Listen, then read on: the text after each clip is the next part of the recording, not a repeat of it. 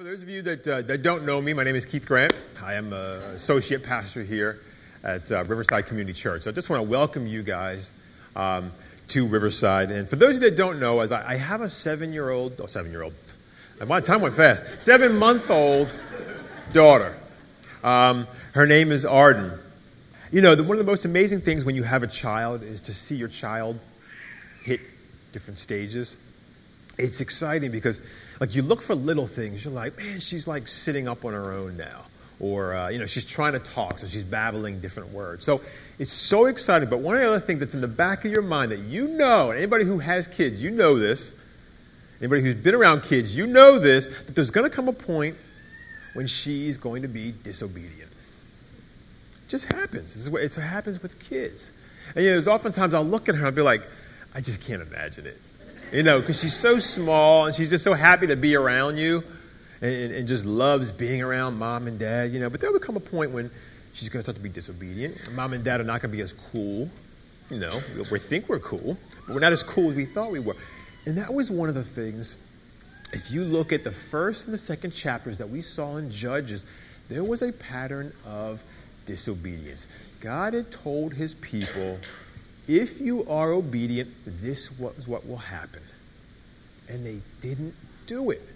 They were continually disobedience. And today, Scripture, the Scripture we're going to look at today is the same thing. We're going to look at the disobedience, but this is what we're going to do. We're actually going to take a deeper dive and look at some case studies.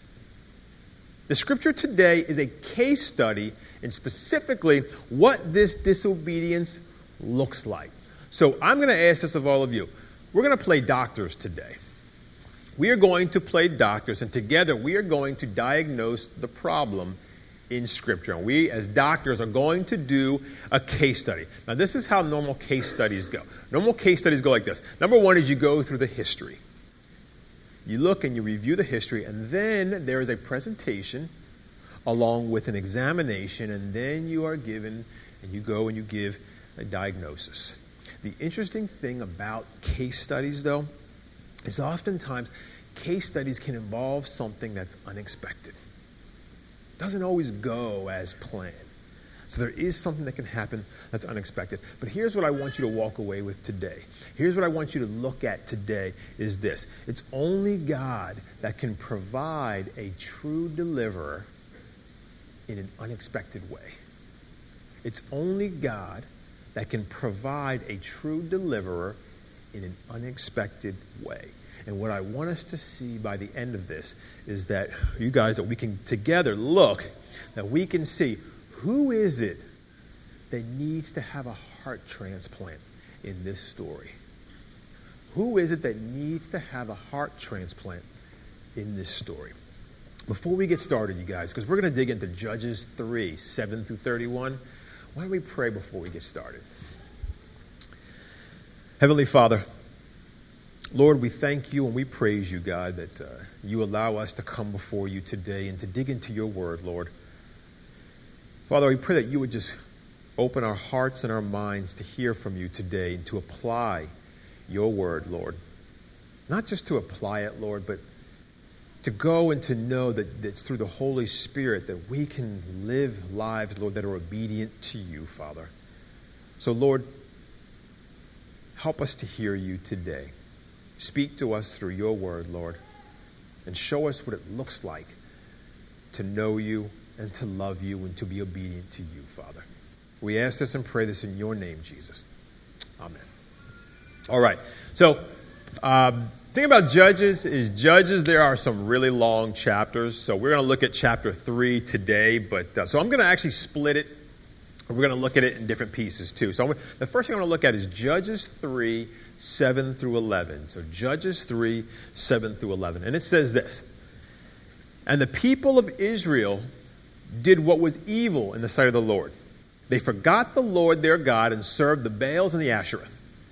Therefore, the anger of the Lord was kindled against Israel, and he sold them into the hand of Cushan Rishathaim, king of Mesopotamia. And the people of Israel served Cushan Rishathaim eight years. But when the people of Israel cried out to the Lord, the Lord raised up a deliverer for the people of Israel who saved them Othniel, the son of Kenaz, Caleb's younger brother. the Spirit of the Lord was upon him, and he judged Israel. He went out to war, and the Lord gave Cushan Rishathaim, king of Mesopotamia, into his hand. And his hand prevailed over Cushan Rishathaim. So the land had rest 40 years. Then Othniel, the son of Kenaz, died. If you remember what we talked about the last couple weeks in the first couple chapters, what we saw was that Israel was mixing with the other nations. The people were okay saying, you know what, we will inhabit these lands, but it's okay if we mix with the other nations and the other nations stay there too. And that was in disobedience to what God had called them to do back in the book of Deuteronomy, in Deuteronomy 7. He said, when they go in, you are to wipe out those in the land. Why? Because God understood that you cannot live amongst them because they're going to pull you down and you're going to begin worshiping and covenanting, covenanting with them. You see, God had set apart the, the Israelite people in a covenant relationship with Himself. And now what they were going to do is beginning to make covenant with the other people in the land. They were beginning to do that. And what it says in the scripture is that God did this He left the people there to test them. Why test them? To test them to see if they will be obedient. So he left them there to test them, to prove their obedience, but also is to teach them war, to see the Lord work on their behalf, to remember him, to remember what he had done in the past, and remember the truths about him, is to teach them war. And how do the people respond? They do evil. It says they do evil. They forgot God and they began to worship Baal and they began to worship Asherah. What does it mean to forget God? It means what His scripture, what the Word says, and what God had done in their life, they forgot that. Here's the interesting thing about remembering God and forgetting God is often in our lives today, God and His truths just don't seem real. I'm dealing with certain situations in my life and this is what Scripture says, doesn't seem real to me. But you know what seems real to me? The idols in my life. Because I can grab them, I can hold on to them, and I'll go to my idols really easily. That's what seems real to me. But when I read in Scripture, you know it sounds good on a Sunday morning, but I forget what that is, and I don't remember the truth about God and how He's worked in my life. So we turn to idols quickly. That's what's happening. Now, Ezra last week went and talked about who were these gods that they were worshiping? Baals. It's a name that you'll often hear in Old Testament scripture. I hear about Baal. Baal was a fertility god. It was marked by belief that, the, uh, that this god enabled the earth to produce crops and allowed people to have children.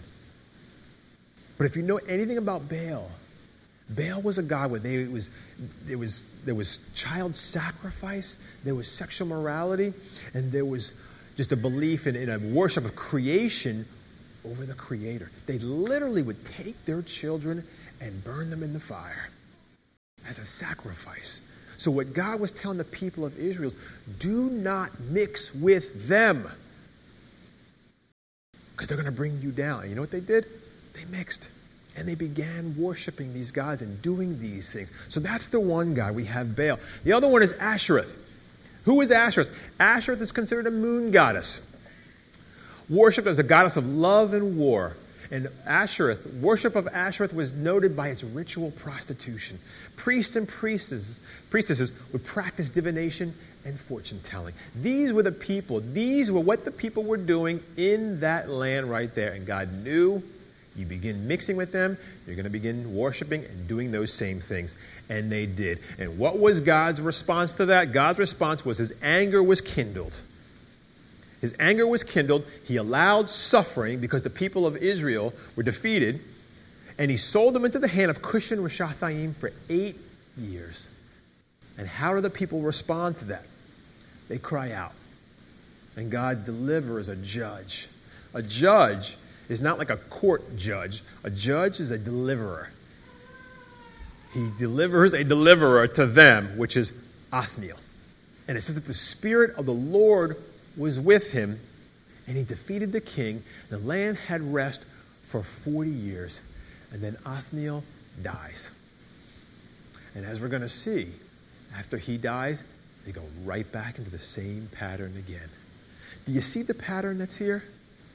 The pattern is they forget God, they begin to worship other gods. God's anger rises against them. They cry out to him. He saves them through a deliverer. But here's the things that I want you to look at this right here. When we look at Othniel right here, number one, why would God sell them over to foreign kings? If this is a God who loves them, is it in covenant relationship with them, why would he sell them over to foreign kings? It's this God allows suffering to restore. When God punishes, he doesn't punish just for the sake of punishing. He punishes with the intent to restore. He's, re- he's doing it to restore. Oftentimes, we don't realize we need help until we get to a point where we realize we can't do it ourselves. And it's His love that allows us to suffer so that we go back to Him. The other question is will the work of Othniel last? They had rest for 40 years, and then they went right back to it again. You see, Othniel, and as we're going to see in these judges, he actually was the judge of all judges.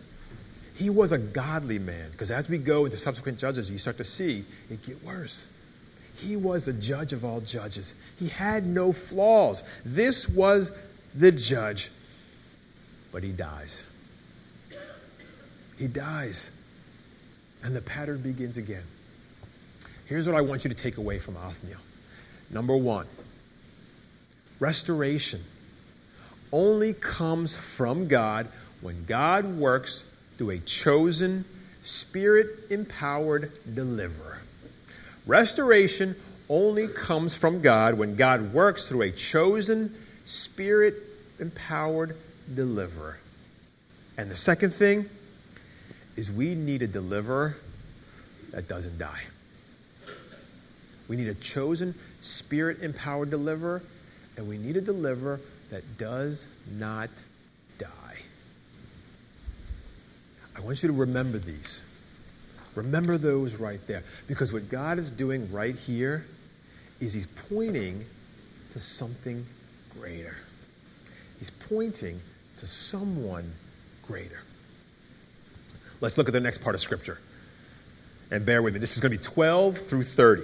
And it says this And the people of Israel again did what was evil in the sight of the Lord. And the Lord strengthened Eglon, the king of Moab, against Israel, because they had done what was evil in the sight of the Lord. He gathered to himself the Ammonites and the Amalekites and went and defeated Israel. And they took possession of the city of palms. And the people of Israel served Eglon, the king of Moab, 18 years. Then the people of Israel cried out to the Lord, and the Lord raised up for them a deliverer, Ehud, the son of Gera, the Benjaminite, a left handed man. The people of Israel sent tribute by him to Eglon, the king of Moab. And Ehud made for himself a sword with two edges, cubit in length, and he bound it on his right thigh under his clothes. And he presented the tribute to Eglon, king of Moab. Now, Eglon was a very fat man. And when Ehud had finished presenting the tribute, he sent away the people who carried the tribute. But he himself turned back at the idols near Gilgal and said, I have a secret message for you, O king. And he commanded silence, and all his attendants went out from his presence. And Ehud came to him as he was sitting alone in his cool roof chamber. And Ehud said, I have a message from God for you. And he arose from his seat. And Ehud reached with his left hand, took the sword from his right thigh, and thrust it into his belly. And the hilt also went into in after the blade. And the fat closed over the blade, but he did not pull the sword out of his belly, and the dung came out. Then Ehud went out into the porch and closed the doors of the roof chamber behind him and locked them. When he had gone, the servants came, and when they saw the doors of the roof chamber were locked, they thought, Surely he is relieving himself in the closet of the cool chamber. And they waited till they were embarrassed. But when he still did not open the doors of the roof chamber, they took the key and opened them, and there lay their Lord dead on the floor. Ehud escaped while they delayed, and he passed beyond the idols and escaped to Seirah. When he arrived, he sounded the trumpet in the hill country of Ephraim. And the people of Israel went down with him from the hill country, and he was their leader. And he said to them, Follow after me, for the Lord has given your enemies, the Moabites, into your hand. So they went down after him and seized the fords of the Jordan against the Moabites and did not allow anyone to pass over. And they killed at that time about 10,000 of the Moabites, all strong, able bodied men. Not a man escaped. So Moab was subdued that day under the hand of Israel. And the land had rest for 80 years. After him was Shamgar, the son of Anath, who killed 600 of the Philistines with an ox goad. And he also saved Israel. You see, what this scripture is saying right here with this judge is the same exact pattern is happening again. They sin against God, they forget God, and the Moabites, the Ammonites, the Amalekites come and conquer them for 18 years. The people cry out for them and they cry out again, and then God sends another deliverer to save them. This time, its name, his name is Ehud. Ehud, son of a Benjaminite. Benjaminite literally means son of my right hand. But the scripture says he's left handed. Why is that significant? Why is it significant that he is left handed? You see, what's happening in the story right here is Ehud goes and he presents the tribute to Eglon the king. And as they turn away, his men go and he says, Oh, king, I have a message for you. And Eglon says, Silence, sends out his servants. And he says, I have a message from God for you. Interesting. It's a left handed. Why would Eglon the king send out his attendants and be alone with Ehud?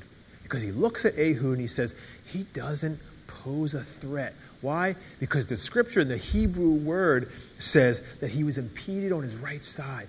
There was something wrong with his right hand, so he's left handed. And when Eglon looks at him, he says, This guy doesn't pose a threat to me. Why? Because most people carry their swords on their left thigh and they can pull it out. Well, he doesn't have anything on his left thigh. So he approaches Eglon the king for a message. He pulls out his sword and he kills him right there. And he goes and he escapes past the idols. Interesting. You notice how the idols can't do anything? All they can do is sit and watch. Why? Because they're not real. And that's the same thing in our lives. Idols can't do anything. And he escapes. He sounds the trumpet. He gathers his men, and they go and they kill 10,000 of the Moabites. 10,000 of the Moabites. You know, it's interesting. When you look at this scripture right here, is how God uses a left handed man. What is the significance of left handed?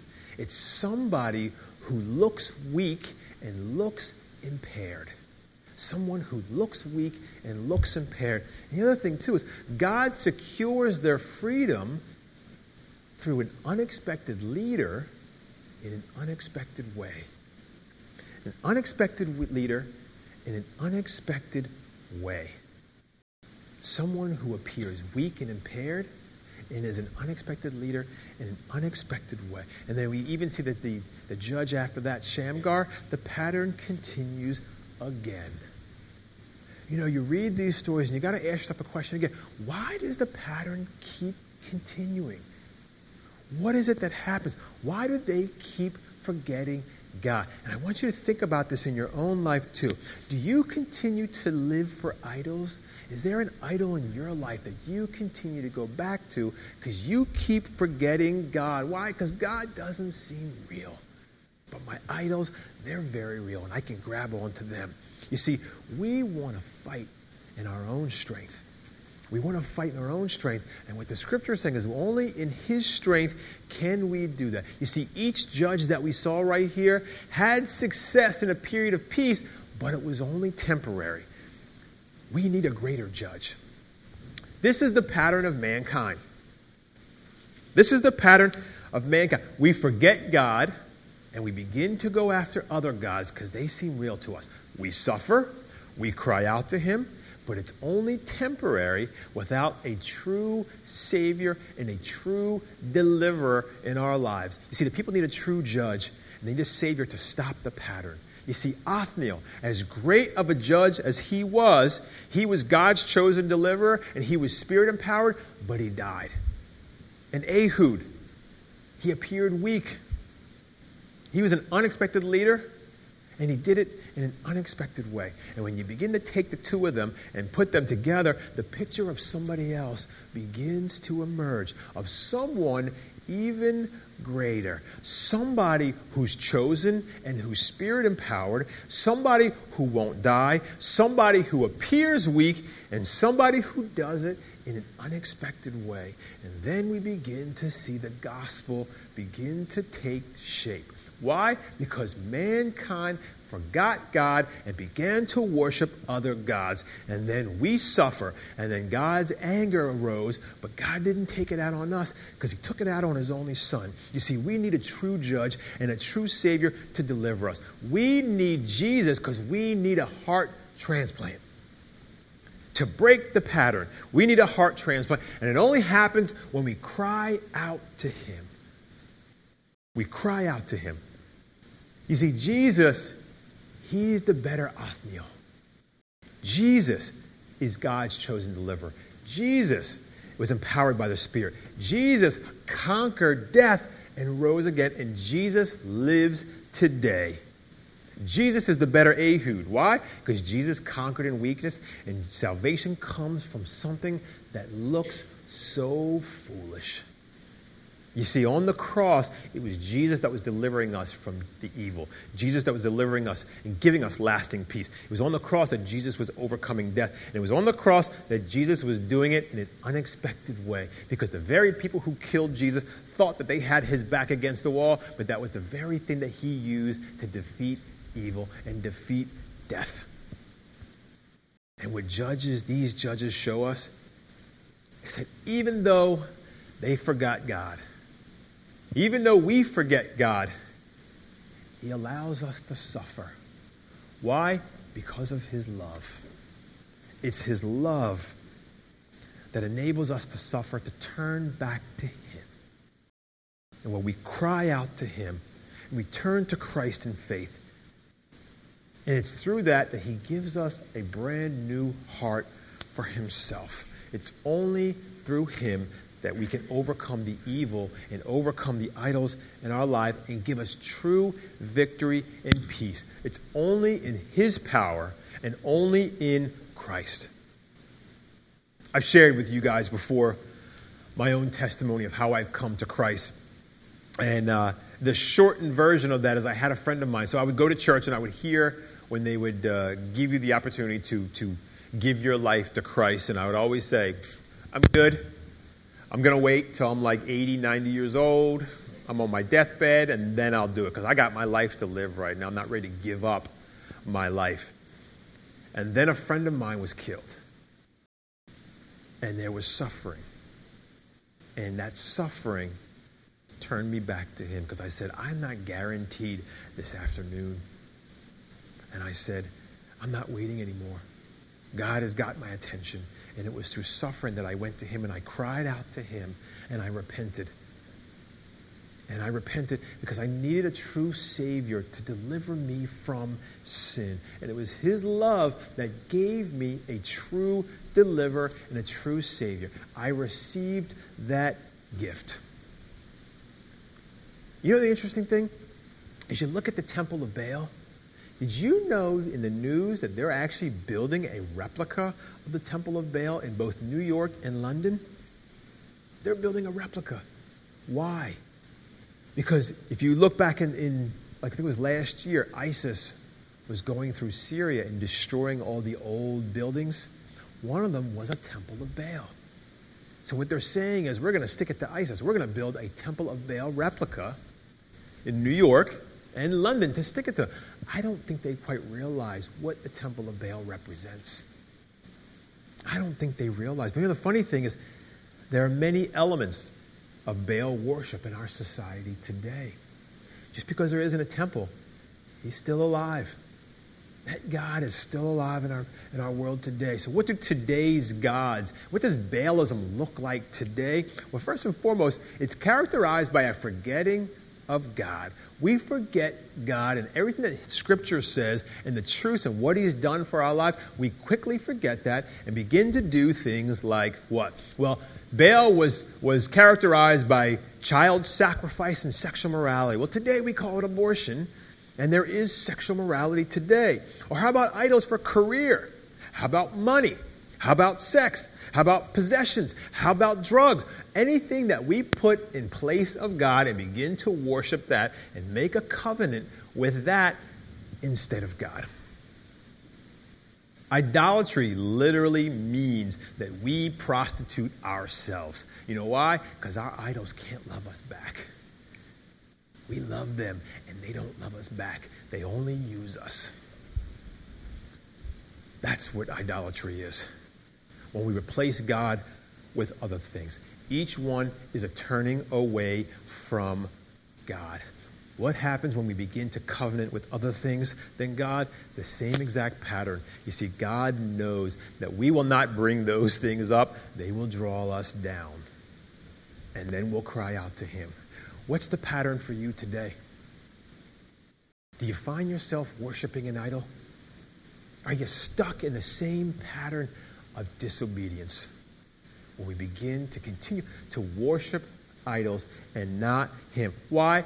because we keep forgetting him. Isn't it interesting what the Apostle Paul says? He says, Man, those things that I want to do, I don't do those things. But the things I don't want to do, I can do those things. And I continue to do those things. You see, my case study recommendation, my case study recommendation are we are the ones that need the heart transplant. We are the ones that need a heart for God. We are the ones. This is actually a case study for us. Why? Because God is the great physician. We need a heart transplant. And for those who have given their lives to Christ, and who profess Jesus Christ as your Lord and Savior, what does it look like in your life? Well, it means, number one, is I live every day in the Holy Spirit. Spirit empowered life. It means I wake up in the morning, Lord, here I am. Do whatever you want. Direct me, direct my steps, direct my thoughts, direct my words. Every moment of the day, I want to live in the power of the Holy Spirit. Number two, what it means is daily repentance. God, I have to be honest with you. I messed up again. I ask that you just forgive me. Forgive me, Lord, because I'm struggling with this. Or I just said this to somebody, Lord, and I was wrong. Forgive me, Lord. I'm feeling like you want me to go to that person and apologize. That's being led by the Holy Spirit. Daily repentance. Obedience in His Word. Are you reading His Word? even a devotional with a piece of scripture, are you at least doing that? Because if you're not even doing that, then you're not even hearing from him. How am I going to be obedient to him if I'm not even hearing what he says in his word and I be obedient to what he says in his word? It's praying. I pray all day long. I'm about to go talk to somebody. Lord, give me the words that you want me to say. Help me, Lord. It's continual asking for help, and it's also living in grace and knowing that when I don't live up to it, I don't have to be in fear to Him. I can go and say, Lord, I know you forgive me. Help me. I can approach His throne not in fear, but through love. That's what it looks like in the life of somebody and a believer. Now, what does it look like for somebody who has not given their life to Christ? Let me tell you this he is offering you the very best gift. It's a free gift of salvation. It's a free gift of salvation for freedom and peace in your life. He's offering you that. A chance to break, the, as the song says, break the chains and break the idols. False gods, they can't love you back. Only God can love you. Only God has compassion on you when we cry out. And it's only God that can give us a true deliverer. You guys pray with me. Heavenly Father, Lord, we just thank you. Lord, we praise you for your word, for who you are, Lord.